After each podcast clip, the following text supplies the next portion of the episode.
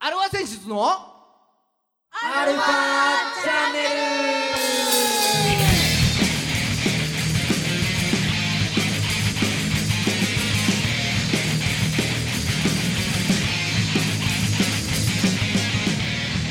ルはいこんにちははい、こんにちは。はい今週も始まりましたアルファ選出のアルファチャンネルですあーひ100何年ぶり慶応甲子園優勝おめでとう。はいね、はいお相手はあなたのハートのテイク2ギターの誠さんとあーあの、あとの、あーあれだ、あの、田中美佐子さんのだ元旦那さん、旦那のじいさんです。えー、ねふかねふふかなんとかねえはえ、テイク2なんですけどねい。実はね、ね まあこっちの話ですけれど、はい。そうそう、もうリスナーさんには関係ない話 です。はい。はいねえーいやまあ107年ぶりの慶応優勝なんですかねうん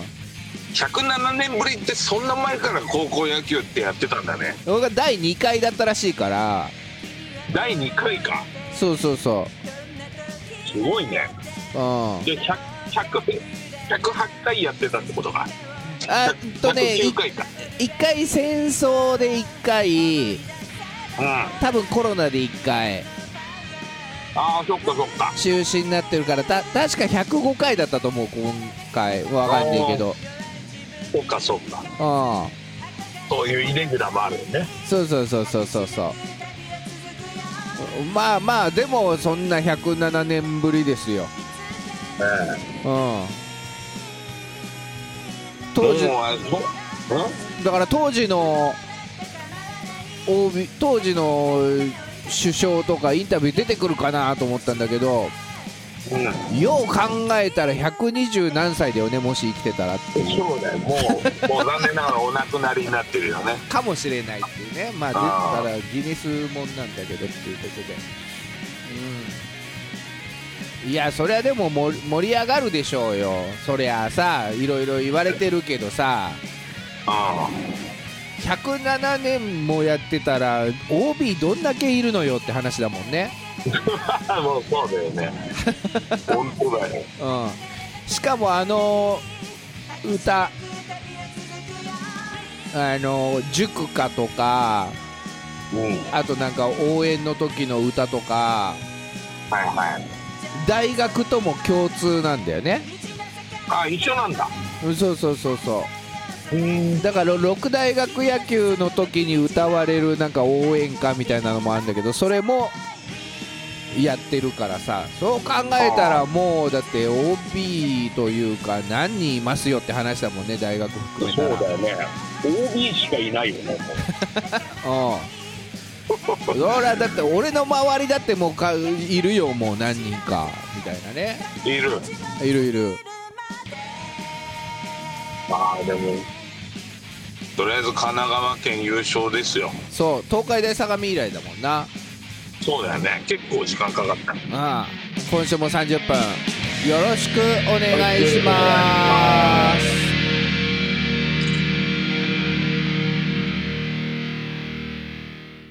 はい改めてこんにちはじゃあえー世の中のバンドさん、アーティストさん、あとは KOOB の皆さあんを応援する番組、アルファセンシズのアルファチャンネルです。えいえーお相手は横浜の女性ボーカルハードロックバンド、アルファセンシズのギターの誠さんと、ドラムのじいさんですえーね えいうん。ほんであれでしょなんか応援がすごかったから、うなんか仙台育英かわいそうみたいな。仙台県かわいそうか あそれだって気合入ってるでしょうよそんなの、うん。でもね、よ、 4年ぶりに声出していいんだしさうん。そ。これはもうしょうがないう強いとやっぱね、なんかそういうヒールになりがちなんだよ。去年優勝して。うんうん。でそういうのでも勝ち続けてきたのがやっぱ大阪桐蔭とかそういうのだと思うんだよねやっぱり。そうだよね。うん、まあなんで別に あのなんつうのかな仙台育英の皆さんが嫌われてるわけではないのでっていうことかなそう まあそうだよね。別に。うん、だからまあつがんこれからも頑張ってもらえるとそうよだってもう仙台育英なんてね、常連中の常連だからね、そうそうそうそ甲子園に関しては。ううんでまあ去年ようやくその東北勢が初優勝ということでねああ白河の関を越えたなんつってそうでも年中出てんだから、本当に。そうそうそうそう、うん、日を久々でしょ、だって。久々うんまあ春も出てたんだよね今年のああ、春ね、そうか。うん夏もどうなのかなよくわかんないけどまああの髪の毛サラサラヘアで皆さん登場してましたけど、話題になってたよね。ああそ野球部イコール坊主じゃなくてもいいんじゃねみたいな。う、 うん、ああサラサラヘアでまあまああのぐらいだったらいいんじゃねえのみたいな感じだけどねそうだよね、別にそんな目立った髪型してるわけじゃないしそうね。帽子かぶりは普通でしょみたいなさそうそうそうそう。あの西武の今井とかああのー高橋コーナーみたいなああああとはなんかロッテの沢村みたいなねそれは何ですかチャラチャラした髪型ってことで すかあもう長髪ロン毛でしょ言うなれば野球人あるまじき髪型っていう感じですかそうだからそあうる別にねいいんだよあ俺も別にいいと思うのあ似合ってればっていう話なんだよね うん。あ似合ってればか。そうそうそうああいう髪型をメジャーとかでもいるのよ えいるね。うんまあっちは自由だからね。あまあまあかっこいいんだけどあなんかねじゃあそれは別に個人的な意見よ あああまあ当然そうですよ。うん、あのー似合ってないというか まあもっと言うべ別にこんなん言うよなんか汚らしいんだよねああ清潔感がちょっとないのかうんな、だそかの髪型としての。ら俺も別にさほらこんな音楽とかやってるからうん、ねロン毛長髪にに抵抗があるタイプではない、あるタイプでは別ないからさになんなら自分がやっちゃってる方だから。そうそうそうそうそうだよねうん、だから俺のねその昔昔お俺がまだ学生の時なんかさやっぱその長髪って社会的にやっぱ認知されてなかったまあそうだね。のバイトなんかいの面接なんか行こうもんなら髪の毛長いだけで即アウトみたいなそんな時代よ、そうか、そうだよ。うん、ででそんな中伸ばしてたわけ俺もあうん、だから俺のその時の持論としてあ、ああ、ただでさえむさ苦しい男がおう男としてはむ男は大体女子に比べてむさ苦しはいはいはい。まあい、ねね。 ね、それがむさ苦しく髪を伸ばすならうん。女性以上に気を使わないといけないんじゃないのっていうのが当時からの俺のポああ、リなるポほリど。シーを持って伸ばしてたわけああ。ってことは、孫さんは女性以上に長髪に気を使って伸ばしてるということでよろしいのかな。おお使ってたよお前つ当時だからあのーシャンプーとコンディショナーすんげえ試したもんね なるほどね。綺麗に見えるそよねう。結果やっぱりまあ個人的にはあの俺の髪に合ってたのはラックススーパーリッチだよ当時のね、ああ、ラックススーパーリッうチん、ね。あとはだからいろいろ試したビダルサスもたん使ったしああ。パンテーンとかも、パンテーンね。うん、あとうちパはンテーンね パンテーンだったか、うん、うちパンテーンだけどああとモッズヘアとかも当時もあって、あーうん、もうあらゆる 種類を試したわけですかそうマシェリはちょっと匂いきついなみたいなそういうさ、あー本当に使ったんだよねちゃんとねうん、感想が出てくるってことはねそうそうそうそうそう、ううんん、あとムースとかワッ当時まだワックスとかなかったムースとかさうんそういうのもいろいろ試したのそうかそうそいでそれでもやっぱちょっと多少枝毛とかできちゃうから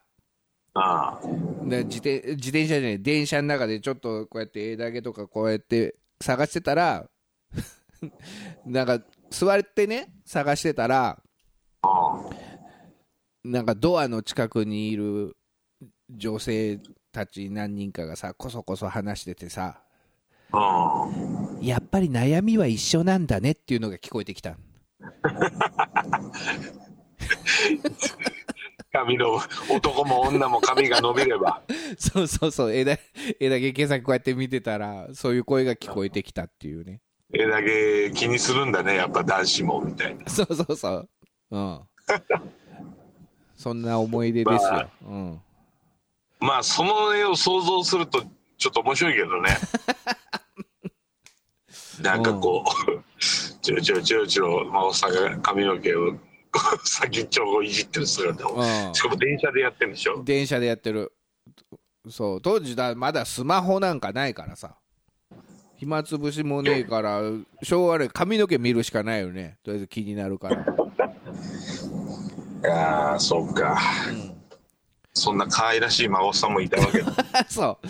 そう。だから、伸ばすんだったら綺麗に伸ばしてほしいの。じょその、女性の皆さんより気を使ってっていう。はいはいはいうん。それだったら別に俺はいいなと思うんだけどっていうことなんだけどね。 ちょっとそうじゃないのねちょっとそうじゃない。ワイルド、ワイルドなんだろうけど。うん。まあ、でもダルビッシュとかもほらちょっと長いじゃない長い。ああ最近うん。あれはどうなのあの感じはまあ、いいんじゃないのあれはいいのうん。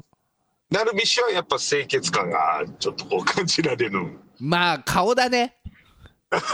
うそれ言っちゃおしま いで俺もう全部今までの俺議論さ終わりだ清潔感がどうこうってね世の中あるけどさ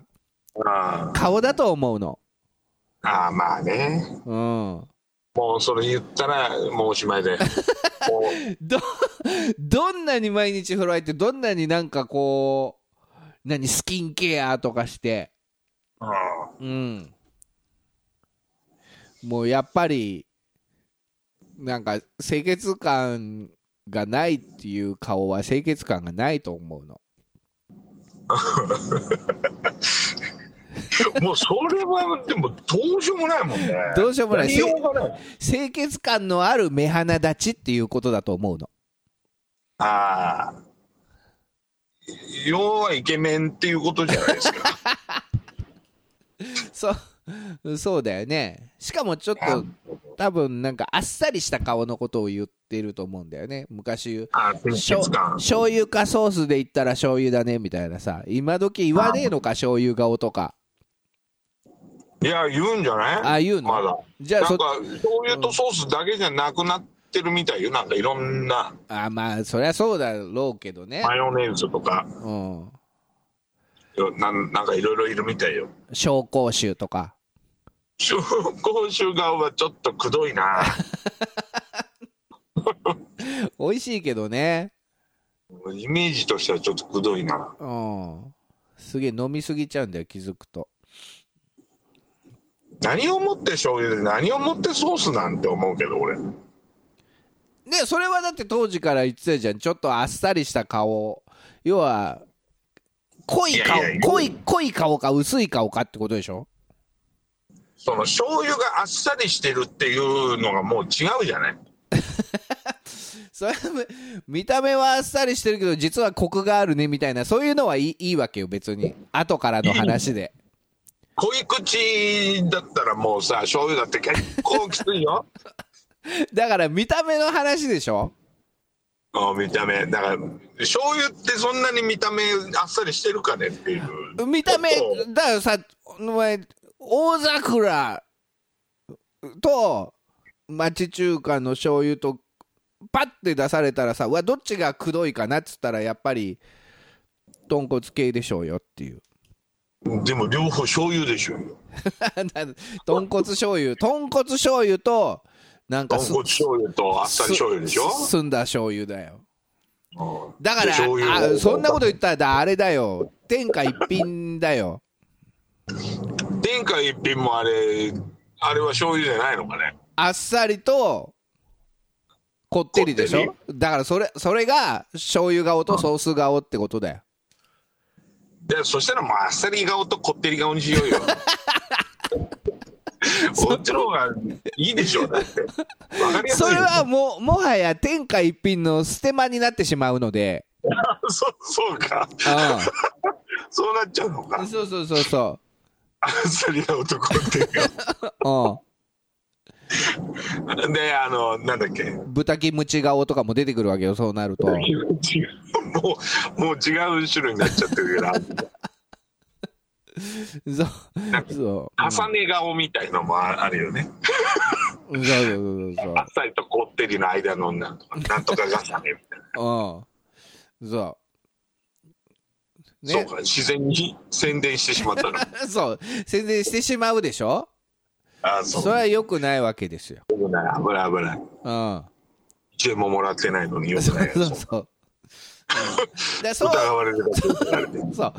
でただまあじいちゃんは分かるからそっちの方が分かりやすいならもわかりやすいわかりやうもすいうそれでいいよじゃあじいちゃんはうんじいちゃん個俺はそれでい人い個人的にはそれでいこうよでウウスターかとんかつソースかみたいな感話だよねあーウスターかとんかつソースかって言ったらそうなんだけど俺的にはウスターソース濃い口っていうあのあといったらおその中でやっぱ香味ソースとウスターソース濃い口のカゴメソースっていうその東海地方出身の誠さんが通ってしまいますよっていうことなんだわあ名古屋風にみたいな名古屋東海風にそうだよねそうそうそうそスガキ屋風とかなんかこうううんスガキ屋もソースじゃねえやそうもまあはやそれはソースではないけどね、うん、魚介の効いた白いスープになってしまいますが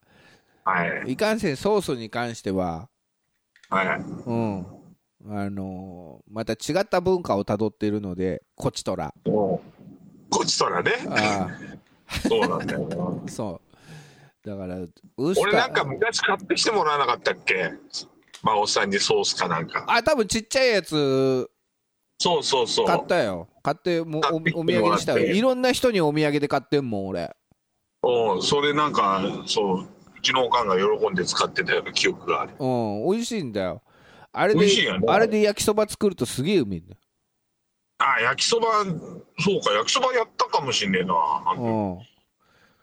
そんなこと 言ってたもんん。そう。だから、まあ、東海地方にお越しの際は、それ、ぜひそれを買って帰るといいんじゃないでしょうか。もう うん。ステマじゃないですけどうんまあ、香味ソースでもいいですし、あのよくある香味カゴメソースの、えーウスターソース濃い口っていうのがあるんで、こういう口ねうん、だだからあのドロッとしてはいないですけどねっていうあくまでウスターソースの濃い口ですかはいはいはいら、はい、俺そのソースで思い出したわあ思い出しちゃったじいちゃん思い出しちゃったよついにうんうんそう孫さんに聞きたかったわこれ何のも聞いておくんなましはいあのポテサラにうんソースかける派かけない派かけないかけないうんああこれね人生損してるねかけないがしかしっていうことだよガチかしにうん、俺基本的にポテサラはポテサラだけで食べないの基本ポテサラを食べないの、ポテサラ食べないうん、でも例えばとんかつ定食にはいはいついてくる乗ってくるポテサラは食べるのよ食べる食べるで基本的にとんかつにソースをかけるじゃないかける。うん。そうなると自然とポテサラにはあかかってしまうわけだあ、ソースがつくわけだね。そ下に、う、こうう、垂れ流れてるソースが。ん、そうん。あうそれはうまい、あ、うまい。うん、ただあいやそれうまいえのはあえてあえてポテサラにソースをかけるかというとかけないはいはいはい。もうそれは自然の産物であるみたいな。かかってしまったものは仕方がないという、ああ、仕方がないな。うん、仕方がないけど、す食うべまいことねて食べてみたら美味しいねっていう、ああ、はあ、なるほど。うん、なんならマスタードもちょっと混ぜちゃうよっていうからしを混ぜちゃうよっていうねああ、からし混ぜるね。はいからしもしょうがないそれはとんかつを食べた時にうん。ちょっとわーってなった時にちょっと外にはみ出たのが勝手に混じっちゃう分には仕方がない、仕方がない。うん、でそれを食べてうまいって思うのは仕方がないっていう仕方がない。んなるほど。偶然の産物なのね。そうですああ。ただ大前提として誠さんはうん。ポテトサラダよりもマカロニサラダ派ですああ、まあ、そう、それはあるんだよね。いはいつもマカロニサラダ頼むもん ね。あそうそうそうマカあロニサラダの、ないんですけど、こうちょっとがっかりしてるもんね。うん、なんだこの店はポテサラしかないのかと ああ。いや、多いよね、最近。うん、ポテサラ自慢の自家製ポテサラですとか言うの、そうん、いやいやまああそうですかぐらいしかだからあの館内のう。あわかんないあのベイスターズファンがやってるお店あ。ああ、はいはいはいはいはい。あそこね。はい、行った行った行った。ううん。んはだからあそこは自家製のマカロニサラダを売りにしてたからいはいはい。 56回頼んだよね俺ああ、もう、うんまたかいっていうぐらい頼んでて。うん。で、多分一人で食ってたと思うの、俺。しかも少量だからさ、あんま量ないからね。あそこ出 てくる。うもうだからもういっそのこと5人前とか頼んでくれりゃいいのに。ん。うん、あれはだからうまかったよ。あれ美味しいね。うんそう。あれどこにあったんだっけ館内のね、羽衣町だね、あれ羽は。衣町の。一応ちょっと宣伝しといてあげてよ。あ、そうなの。なんていう名前 今名前違うんだよね。あそこの店。そうだ、宣伝のしようがねえのか。名前変わっちゃったんだよね。ああ、そう。ベイスターズファンがやってるお店、中にユニフォームとか、サイン入りのユニフォームとか飾ってあってね。そうそうそうそうう。ん。まあ、孫さん立つてないですよっていう。本当だよね。たまにほら、だからベイと中日戦とかやってるとさう、ん。もうベイの服ばっかじゃない。そうですよおね。客さんが。うん。で中日ファンが入りづらそうにしてるもんね、やっぱね。しかも最近はもう入れないよ。入れない、もはや。もうなんかね、いや、入ってもいいんだ。あきっと、周りの、その、ベイスターズファンたちが、あ。はいはい。逆に気を使いすぎてくれるっていうかね。ああ、なんか思い出したぞ。とんでもない失点を、 なんか最近、 柔軟失点とかっつってあったでしょ。あったあった。だから、18失点で、最後の9回の、9回に投げた、近藤蓮君っていうのが、うん。 1回で10失点だ。 9回で。そうそうそうそうそう。うん。うん、もう全然変えないの。変えないの、もはや。変え変えてくんないの、立浪監督が。あ、もうあえて試練だ。試練する、しかもホームゲームでそれはしちゃだめだと思うんですよ ホームだったんだ、しかも。そうそうそう、バンテリンドームでやった。それはどういう意図だったんだろうないや、まあもう、勝ちパターンでいいつも投げてる人しか、もう残ってなかったんだよね。。うん。勝ちパターンで投げる人しか。はあ。うん、でだから近藤君が投げる前にもう6点差かなんかあったから、うんうん、もう勝ちパターンの人は投げさせられないからつって、それでそれ以外のピッチャーがもう近藤君しか残ってなくて、あうん、あ変えようがないんだもん次のこと考えたら ただ、まあ、変えてもよかったんだろうけど、でもすごいね鬼だねそれはそれでだって当時、そこまでに8連敗、7連敗で、その日が8連敗か。あうん勝ちパターンってって感じがしないあもうそこ気にしてる場合じゃねえだろってじゃあ勝ちパターンどんだけ温存してきたのその7連敗でっていうはいはいはいずーっと投げないやんみたいなもはやそういうことかおちょっと投げる機会なくなっちゃいますよっていううんそうそうそうそそんなことを言っていたらと。 う、うん、だああ。そうっていうどうなんだろう。ああいうことするとまたなんかななんつうの人気がなくなるじゃん 余計ね。そうだから今度可愛いだからことが始まってくるんだね。 そうそうそう うまんまた叩かれるじゃんそれで叩かれるよ。そ んな。もう10失点も1回でしてるのに。うん変えてあもげうなちょいっとした拷問だもんねだってそうそうしかも本人からすればしかもうーんルーキーイヤーに確かね育成で入ったんだようん育成で入ってようやく支配下掴んで、えうんー、1軍で投げてあんまう結果出せなくてで2軍に落ちてそこから怪我しておいでよようやく這い上がってきてちょっと2軍で結果出してちょっとだけね結果出してようやくまた1軍上がってきて何年ぶりかの登板って、あもう苦労人だだかうんまあ、まだ若いんだけど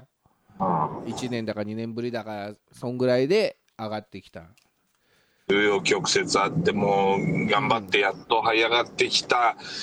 さあやっと俺の出番だって時にそんな仕打ちをされるみたいなそうあデッドボール当ててあんなに謝るプロ野球選手初めて見たもの そうそんなだほんとすんませんみたいなああもうなんかいろいろあったんだろうねだからもう家に行った時からさあ俺がね近藤君の親だったら見てられないそうだよねちょっといくらなんでもって思うよ ね多分親じゃなくてもファンただのファンでも見てられない人は多かったと思うそうだよねの、うん、俺は逆にそそこまで見てなかったのもう最近見てないからもう途中でやめちゃうもんね最近 そうおいでうわすごいことになってるっつって途中から見出したの近藤蓮君を、逆にねうん、5点ぐらい取られてうわまだ買えないんだと思って見てさらにそこから5点取られてたっていうねもう目目も当てられないっていうやつだうんうんだからまああの次出てくるかどうかちょっとまあ分かんないですけど一回もう抹消されてねうんもし出てきたらその時はちょっと応援してあげてください近藤蓮君みんなあったかく迎えてくれるよ、さすがに。多分ねあの時もあったかかったからファンのみんなは頑張れ頑張れ近あそうだよね。藤っつってはいエンディングですまあ、ファンの皆さんも鬼じゃないということが分かったところで、はい、以上、えー近藤君を応援する番組「アルファ選手のアルファチャンネル」でしたはい。この番組は JOBG3BGFM79.0MHz 多摩レイクサイド FM がお送りしましたあなたのハートにプラスアルファそれが私の後にプラスアルファみんなまとめてアルファチャンネルさあ夏の終わりに乗せて何か一言お願いします足のむくみ懐かしいなそのネタ